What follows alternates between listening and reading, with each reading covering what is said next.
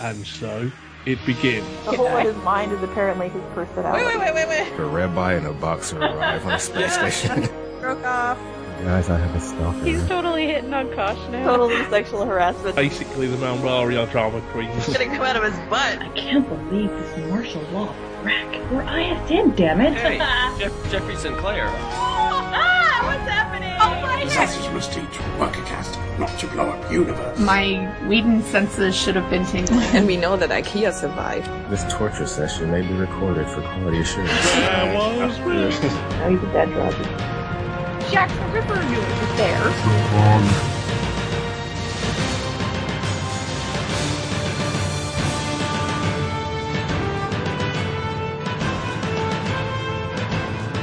Again, everyone. Welcome to Down Below, a Babylon 5 intro cast. It's just me for this episode.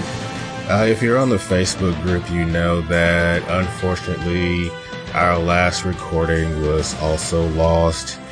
The software that I used didn't, it only recorded my part of the conversation, even though before we started I tested it out five different times and it worked. But the only difference was that in those test calls, it was only a two-way conversation. So my theory was that, hey, you had more people to the call. Something got screwed up. It was, wasn't the same pro, uh, software that I used before the last time it messed up like that. It was actually a different version of the software that I used for, you know, the majority of this podcast, majority of the time we've been doing this podcast, but uh, it's broken too, but um, this week, this next episode, I'm going to try going back to my Mac, which I used a few, for a period of time while we were doing this show. Uh, and I moved some stuff around in my apartment just so I could have the Mac in a quiet room and be able to project it, um, be able to use my TV as a monitor. So, Hopefully that will all work. We're going to test it all together before we actually get into the podcast just to make sure it's working. So hopefully that's the last hiccup like this that we'll have. The podcast is close to being over, but it seems like this has been a very difficult season, uh, recording wise. So just for today, I'm just going to, um, for the two episodes that we recorded, I'm just going to uh, go through feedback and ratings, and there's even some audio feedback that just stick around just for that. If you're worried about listening to me drone on and on, uh, just stick around for audio feedback, um, if nothing else. So the first episode we covered was a tragedy of telepaths, which was the second out of three in this uh, story arc. It was episode 510. It originally aired March 25th, 1998, directed by Tony Dow, uh, written by JMS. So as far as ratings, uh, if I can open this up, as far as ratings, Heidi gave it a seven, Beth six and a half, Ian seven, myself seven and a half. So the total score was seven. Human of the week was Lockley, and Alien of the week was Natoth. I think we were all happy to see Natoth and the Centauri storyline was our favorite part of the episode, but we didn't really like anything happening with Byron. Uh, see, where's feedback? So first feedback is from Voord99. Voord says, now here's an episode with that last season feeling. Of the two plots, one is devoted to bringing back a beloved character from early in the show, and the other is about advancing the telepath story towards its conclusion. Both plots, in other words, are about tying up loose ends. It's a bit of a problem, it must be said, that there are problems with both. It's good to see Natoth again, but we don't actually see Natoth again. This isn't the same sardonic and forceful personality that we knew in season one. There's nothing inevitable, there's nothing unbelievable about this. Natoth's sufferings are clearly meant to have broken her. This is a good deal, more believable than the way in which Sheridan bounces back from his trauma in season four, without any more effect on him than if he had been given a parking ticket. Uh, speaking of parking tickets, I have two unpaid tickets. I still, I think I said the same thing when we recorded this episode. still need to pay those. Um, Avur goes on to say, it is, however, a definite problem that two male characters, Sheridan and G'Kar, are portrayed as heroic figures who triumph over the experience of imprisonment and torture, while the woman becomes a broken and passive victim to be rescued by two men. That's basically what this story does. Back when Natoth was introduced, she was the single member of the trio of her, Vir, and Lennier with the most obvious potential.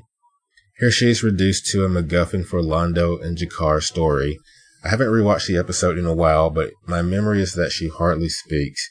I would defy anyone who hadn't watched early B5 to watch this and understand why Natoth's return might matter to anyone. There are obvious reasons. In season five, Natoth is at best a character who used to be a, used to be sort of important, and there's no point in developing her further.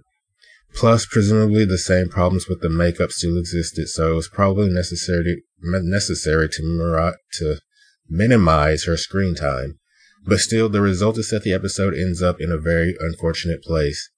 This damages a plot that, judged solely as a story about Londo and G'Kar's relationship, it's good stuff that does an important job of illuminating how unlikely, how their unlikely friendship can work, despite the obvious pressures on it. For the telepath plot, the main problem for me is that this is one episode too many. The previous episode gives the impression that the thing is heading for a conclusion. This dragged it out for another episode of ongoing crisis. I suspect that JMS was going for ramping up the tension, but he ended up with unnecessarily slow at least for me. Thank you, Voord. I think we agreed that this was, uh, when we were discussing that this was uh, one episode too many, and it would have been better if it just been two episodes. Next email is from Lori and Carl. Uh, they say, Hello, commanders, ambassador, and visitor. Well, we didn't have a visitor. Uh, initial prediction all the telepaths will die, and all the newbies will be happy. we were wondering why they could why they could they not just remove the air on the or affect the life support from the area where the telepaths were holed up to knock them out and then go in and secure them. Thoughts? Natoth is coming back. Were you were you surprised and happy? Carl was. The telepaths are still very creepy. Everything they do is creepy. G'Kar is always eating. The spoo looks like yogurt. The Londo and G'Kar rescue of Natoth was amazing and exhilarating. At this point, Carl is rooting for Bester and has more sympathy for him than the telepath.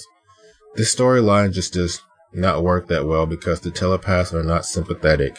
Ambassadors? What does Byron want? His motivations make no sense. Sheridan was the only one to try and help them and they betrayed him. Predictions for next week. All the telepaths will die or at least their cause, and that will end that storyline. Quote, G'Kar, it's animal magnetism, what can I say? Lori's rating, 7 out of 10 lovely Centauri ladies, human Lockley, alien G'Kar. Calls ratings, 2 drunk Mollaris, total 4. Ship, Drazi ships. Set, Londo Suite, Species, Centauri, Londo, human blowtorch guy, plot Centauri homeworld, wooing slash relationship Natoth and Londo, Flora guarded flower, dramatic moment, these things just happen. Comedic moment, Garibaldi's insight, actor Bruce Boxleitner, what would Sinclair do? Would not have tried to threaten so early. Carl's callback, Natoth's return. Thank you, Lori and Carl. And next we have a voicemail from Yan and Yarsto, who were visiting each other in person at the time that we recorded this episode. So they got together and sent in joint feedback. And hopefully I did not forget to insert it here. If I did, tell me and I'll put it in the next episode. Hello, down below podcasters. This is the Babylon Lurker, also known as Jan from Denmark. And this is Jarsto from the Netherlands, currently also in Denmark. And we're recording this as joint feedback for episode 10 of season 5 A Tragedy of Telepaths. So, let's just say the first thing I would say about this one is that these last two episodes have been a very nice transition between the telepath arc and now the beginning of what what's happening on Centauri Prime. I would agree, and I would say in this episode, the storyline on Centauri is really the thing that shines in the episode, with Natov being rescued by G'Kar and Londo, and of course the return of Natov at all being a highlight for this, this episode. Most definitely. There's a little thing with the comment from Natoth. She says, I guess they didn't find me sufficiently entertaining. And that reminds me of, of what could be a nod to a Star Trek ad where we had Shatner saying that. Exactly that. Another thing that gets mentioned in the Centauri Prime storyline is the story of the guard standing in the place where once the first flower of spring grew. This is actually an Earth story, to be precise, a Russian story. It was documented by Otto von Bismarck, then not yet Chancellor of Prussia, but merely Prussia's ambassador to Russia, who recorded the Tsar noticing a guard standing in the middle of nowhere in the search for the answer, which proved to be that about a hundred years before, in the time of Catherine the Great, the first flower of spring had grown in that spot. And let's just deal quickly with the telepath arc. Sheridan has withdrawn his, his protection for them. So, what will we do? Lockley is in the impossible situation that she can't get them out at all. Why? because they can block the people working to get in. My summary of the telepath arc would be a lot of good work by Lockley. She basically saves that arc to a certain extent in this episode, but it's definitely the weak point of the episode. Yes. So, greatest moment of this episode is definitely finding Natoth. And finding the solution to getting Natoth out of the palace. Uh, what I love in this thing is that Londo is not being noticed by being noticed. Very much hiding in plain sight.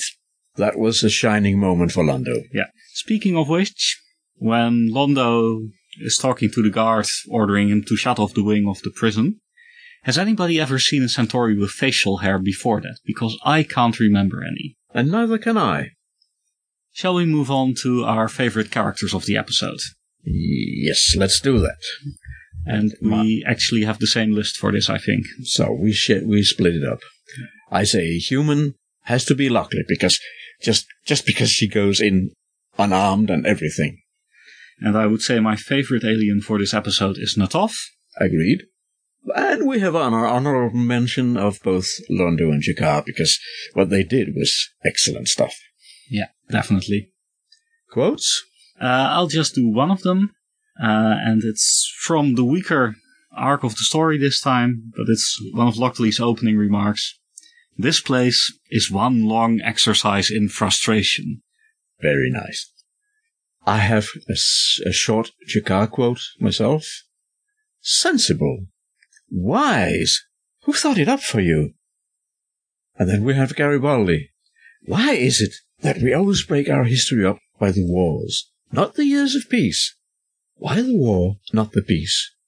Well, because it's exciting. And because on some level, people like to see things fall apart and explode from the inside out. Right now, John, we're that something. And let's go to the ratings. I will give this one 8 out of 10 bloodhounds. And my rating is 24 out of 30 minutes waiting to resume cutting. That's all for now. This is Jarsto from the Netherlands. This is Jan from Denmark, also known as the Babylon Lurker. And we're saying, be seeing you. And be careful, because you have entered the Wheel of Fire. So that's all we have for the Tragedy of Telepath. Next was Phoenix Rising, episode 11. The original air date was April Fool's Day, April 1st, 1998. It was, and I remember we discussed April Fool's Day and pranks and what happens on the internet and how much I hated and Ian, I think, hates the internet that day too. Um, it's directed by David J. Eagle and written by JMS. as far as ratings, our guests, the Butlers, Mara and Holly, gave it a 6.5. Their, the average of their score was a 6.5. One gave it a 6, the other gave it a 7. Uh, Heidi had to leave early, so she didn't rate the episode. Beth gave it a 7, Ian gave it 7.5, and I gave it 7.5, so the total was 7.125. Human of the week was, we gave it to Lyta and the semi, semi-sane telepath. And alien of the week, there was, there were no aliens, so we didn't have an alien of the week. And feedback for this episode. First, we have a comment from Voord. I ah, lost my pick. Okay, Voord says, okay, so I think that the Byron arc becomes a lot more palatable if you view Byron as a creepy cult leader who's not anything like as intelligent as he thinks he is. The story then becomes, whether or not JMS intended it, one of how a positive development, in this case the resistance to the Psi Corps, can merge out of a problematic out of problematic beginnings, and how someone who's clearly going to become a heroized legend might actually have been a disturbed and dangerous personality. It is worth noting that in a 90s context, the end of Byron and his followers was an obvious reference to David Koresh and his. One reason why I like this is because it can be read, whether or not JMS was aware of this, as an apology for the counterpoint to the hero worship of Sheridan, especially in the deconstruction of falling stars. Yes, I think Byron is another distorted mirror of Sheridan, but in this case, Sheridan is, is more messianic in this case, Sheridan in his, is in his more messianic mode. Um, sorry, in this case, Sheridan is more messianic mode. That is not to say that Byron, that the Byron arc, one of the best, sorry, I can't read today. it's not to say that the Byron arc is one of the best parts of Babylon 5. Not only does it drag on too long, it manages not to do everything it should within that time. One particular gap is characterization of the members of the cult who aren't Byron. This works well enough for a while because it adds to the creepiness. Um, the telepaths come across as people who submerge their identity into the group, but once dissent and opposition to Byron develops, it falls more than a little flat because we have no idea who the leaders of dissent are. And tonally, I think one of the problems is nebulous but real. It's just not all that enjoyable to watch, is it? No, it isn't. Thank you, Voord. And next we have email from Lori and Carl. they say the storyline is giving Carl sympathy with the Psi Corps because these rogue telepaths have become terrorists. Order is better than chaos. Psi Corps has some legitimate points. Question How did the telepath crucify himself? Was he telekinetic? Seems unlikely that he could have done that. Byron and Bester must have a history, and then we find out what it was. Did it give you all any sympathy for Byron? Not so much for us. Carl thinks they should not negotiate with them at this point as they are now terrorists and Byron has already betrayed them. Carl appreciates when Lockley finally, finally said, We don't negotiate with terrorists. They never should have allowed a cult on their station. it was just a matter of time before it turned into terrorism. Carl says he called that Byron would become a martyr. Quote, Lockley, and what if Garibaldi is killed? Bester, Zach gets his room. Lori's ratings, 5 out of 10 telepathic blocks, plus 1 points for at least ending the telepath story. Human Garibaldi. Alien? What alien? Carl's rating, 0, moving on to new plots, total for the season still 4. Points were for Bester and killing off the telepath. Ship, smuggler ship, set, the wreckage. Human, really scared looking woman doctor. Death, Byron, thank God. Wooing slash relationship, melodrama. Drink, whiskey. Melodramatic moment, last Byron scene. Comedic moment. Advice to all writers. When you are writing something that is meant to be dramatic, you should always include a little bit of comedy. You see, when you are too dramatic, you just it just comes across as melodramatic, but when you add comedy, it creates contrast between the light and the dark. It's great. Include comedy. Uh, actor Walter Koenig. Camera work, disappointed sigh. What would Sinclair do? Talked himself into a peaceful negotiation. Carl's callback, Garibaldi and Bester. Predictions, it can only go up from here. Thank you, Lori and Carl. Finally, we have an email from Yan. Yan says, Hello down below casters. Here's a bit of feedback for Babylon 5, episode, uh, season 5, episode 11, Phoenix Rising. Uh, this week, and I have been to the Copenhagen Comic Con, so it is a bit brief, but here goes. Bester has called for um, assistance from Psi Corps elite units.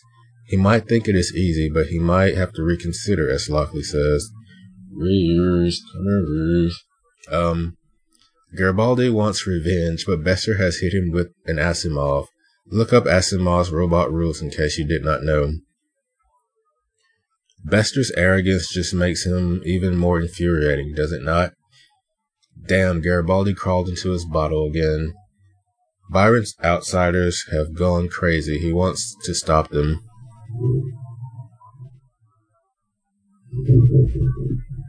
Oh, you're right behind me. Okay, um. He really tries his best, so does Sheridan and Lockley, but of course, Bester has to interfere and ruin everything. So, dear ambassadors, is this the end of the telepath crisis on B5? What is going to happen? Are we seeing the beginning of the telepath war? Favorites. Human, Lyta, alien, which alien? Quotes, free Byron. Byron to Lyta when he asks her to leave and she does not want to. I'm already gone. It's too late for me, but not for the others. There are my life's work and my redemption for sins past. You cannot save my life, but you can save my soul. Also, remember Byron? Yes, I thought I would give a Byron quote now that he is gone. Rating, I give this episode 7 out of 10 telepaths in the fire. That's all for now. Be careful. We have entered the wheel of fire. Yan the Babylon lurker. Thank you, Yan, and thank you everyone for the feedback. And we'll be back next week with uh, our discussion, hopefully, of the next Babylon 5 episode, which is The Ragged Edge. So, take care, everybody. Until then, goodbye and stroke off. Look for us on the web in iTunes and on Stitcher Radio. Also, downbelowpodcast.com, facebook.com slash group slash downbelowpodcast, and twitter.com slash downbelowcast.